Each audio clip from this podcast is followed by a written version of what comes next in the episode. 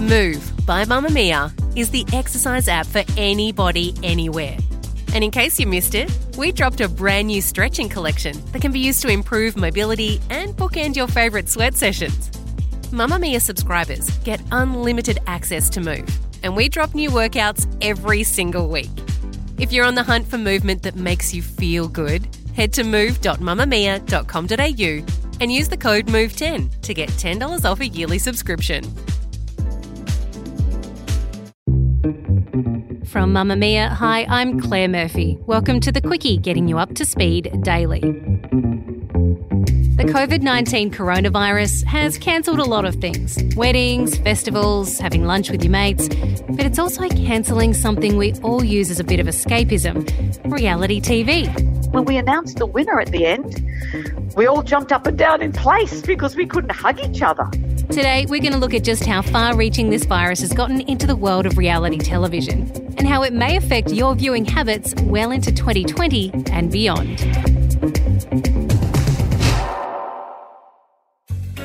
This week, the Dancing with the Stars finale was, well, weird. The winners and new champions of Dancing with the Stars 2020 are.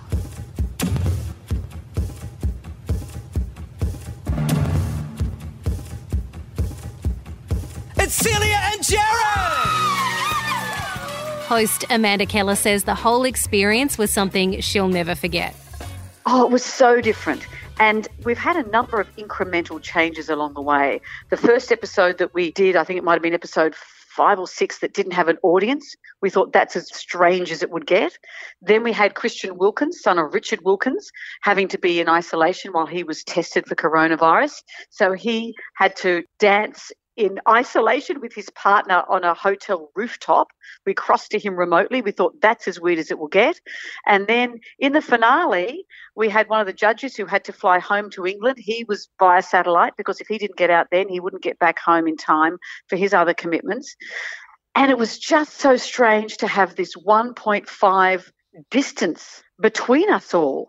And we had to explain that these dancers with their partners and the professional dancers have been in each other's company in close proximity every day for three months. So they were like family and they have agreed to continue because they're comfortable with that. But for Grant and I, suddenly on the night of the finale, we had to stand 1.5 metres apart. When the contestants finished their dance, we had to have a microphone brought in remotely for them, and we had to stay where we were off to the side. When they came up to the skybox where they have their interview, where we hear the judges' scores, we could not stand next to them again. And if they had a great result, they could hug each other. We could do nothing. And then when we announced the winner at the end, we all jumped up and down in place because we couldn't hug each other.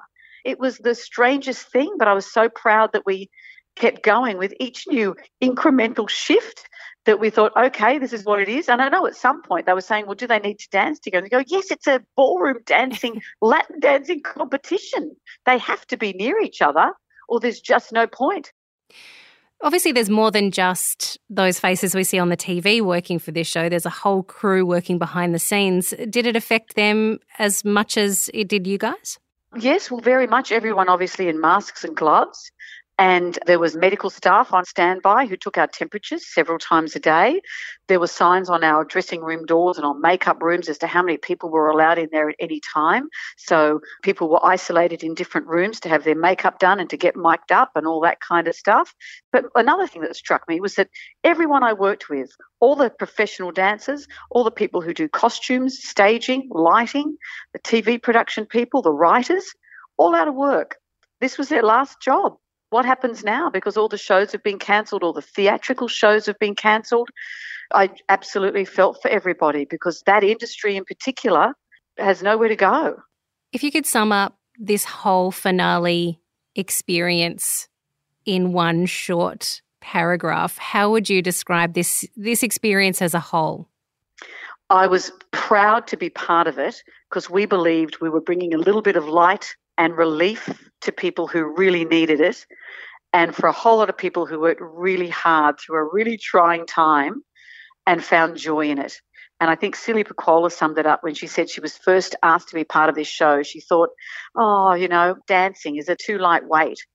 And yet she said that she felt it was absolutely the right time to be doing a show like that and for her to immerse herself in something like this. We're all in this together and you muddle your way through, you roll with the punches and you try and make people smile. And that's what I was really proud of with this show.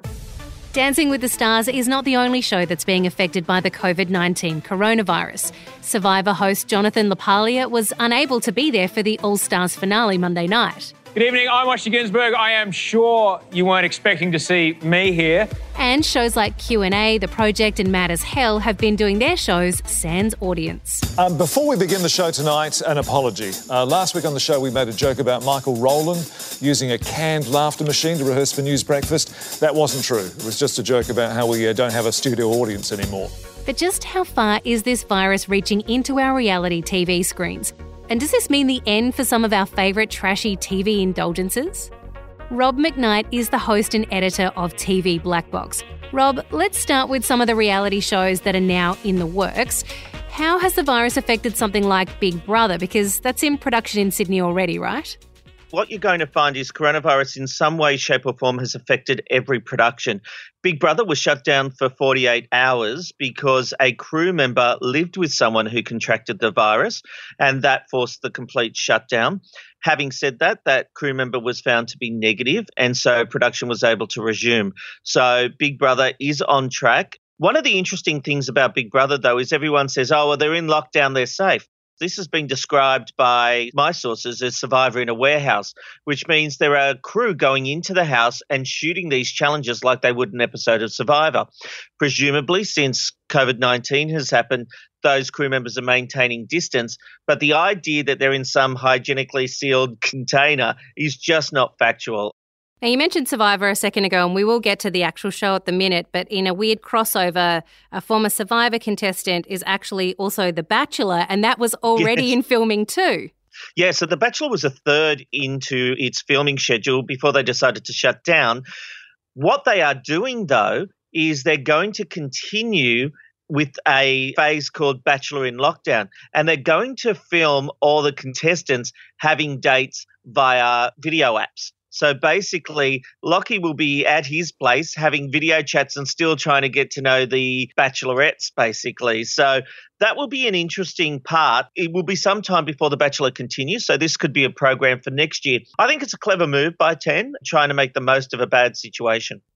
All right, well, let's move on to Survivor itself. We've already seen the finale of the All Star season be affected by the virus because host Jonathan LaPaglia wasn't able to be there. So mm-hmm. Osher stepped in in his place.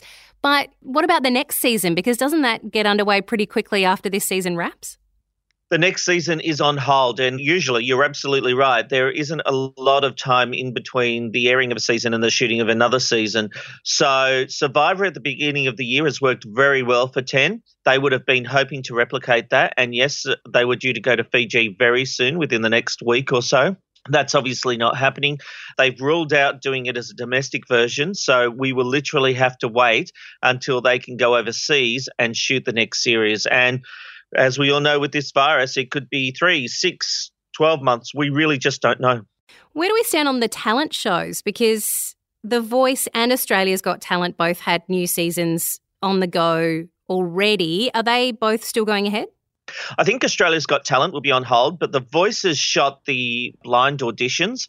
The next phase is the live shows, and we're understanding that the key host, Boy George and Kelly Rowland, will stay overseas and they will be included in some kind of video link.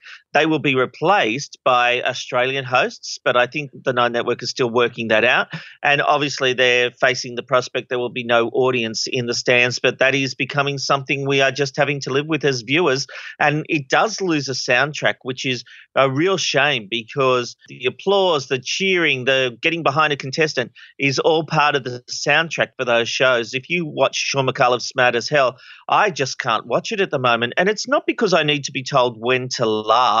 And without an audience, I'm not getting that. But there is a comfort to having the laugh track and to have the hosts playing off those laughs and sometimes pushing it a little bit further because they're getting that reaction or or if a joke falls flat and the host reacts to that. It should never be underestimated what an audience brings to a studio show. You mentioned how the networks are handling this This has mm-hmm. got to be a really tough time for them, but they've still got a business to run and they've still got to get ratings under their belt and they've got a captive audience. Everyone is at home right now. So yes. are they still really desperately trying to get these shows up just so they have something that they can show to us at the end of the week? If you thought we were living in the age of kumbaya and everyone was going to be friendly, think again. So, this is an interesting one. House Rules is meant to air on Channel 7 on Sunday night, and MasterChef was meant to air on Wednesday night tonight. And Channel 9 at the last minute have moved Married at First Sight to go head to head with House Rules. The strategy behind this is My Kitchen Rules launched up against the tennis. It didn't do very well and it lost momentum and it suffered its whole season. Nine are hoping to do the same thing again by having the juggernaut that is Married at First Sight up against House Rules and thereby killing off any momentum Seven might get. The interesting thing will be will Seven then make the move to move the House Rules premiere to Monday night? And if they do, will Nine follow suit? It's also interesting because next week is a non ratings two week period out of the ratings survey. So, nine are actually, to make sure seven don't get a leg up, they are moving Married at First Sight to fall outside the ratings period. This is pretty unprecedented stuff, but just shows there is no love lost and no one is taking their foot off the pedal. Everyone is striving to be number one. In your expert opinion, will this virus kill off reality TV to an extent, or will this delay just have us hungrier for it than ever when it does finally all return? it depends how long it goes. I think there will always be an appetite for reality TV. The question will be what does the TV industry look like once we get through this? The longer it goes, production companies are quite possibly going to fall by the wayside. Channel 7 is in financial strife at the moment. There are people with deep pockets, investment banks looking for good deals to take over. So there could be a changing of hands of some media companies. But the question is who will survive and will it be a much smaller market? Ultimately, the things that work will be the things that programmers go back to. So I don't think we'll see the end of reality TV in the slightest. And there's still plenty of product in the can. We've got Lego Masters coming up and MasterChef and a whole range of programming that will see us through for a bit. There are big questions over shows like The Masked Singer, which relies on a big studio audience to do the voting. So, what we're probably going to see is more of a delay, but not the end of these shows. Host of Mamamia's MAFS Recaps podcast, Jessie Stephens, says the thing that's making reality TV so important to us right now is also the thing that's freaking us out about it. I think the reason is probably because it was recorded in a pre COVID 19 context. And so it's real escapism because this is when people didn't know what was awaiting them. It's really interesting to watch it through that prism because obviously that's a show about strangers getting married. And we are just so concerned the entire time because we're thinking those germs that are being spread and they're sitting too close and they're touching their face. And it's, it's almost comical watching it back with the context that we now know. So, reality isn't dead, it's just on hold right now. And by 2021, we can expect to see it return with a vengeance because the war for the number one spot in the ratings is still very much on. That's it for the Quicky today. Thanks to our producer Melanie Tait and audio producer Ian Camilleri. And in case you haven't heard, Mamamia Out Loud is now three times a week. Mia, Holly, and Jessie know that you need a mate to catch up with now more than ever. So they're getting together to talk about all the things Monday, Wednesday, and Friday. So check out Mamamia Out Loud in your podcast app today.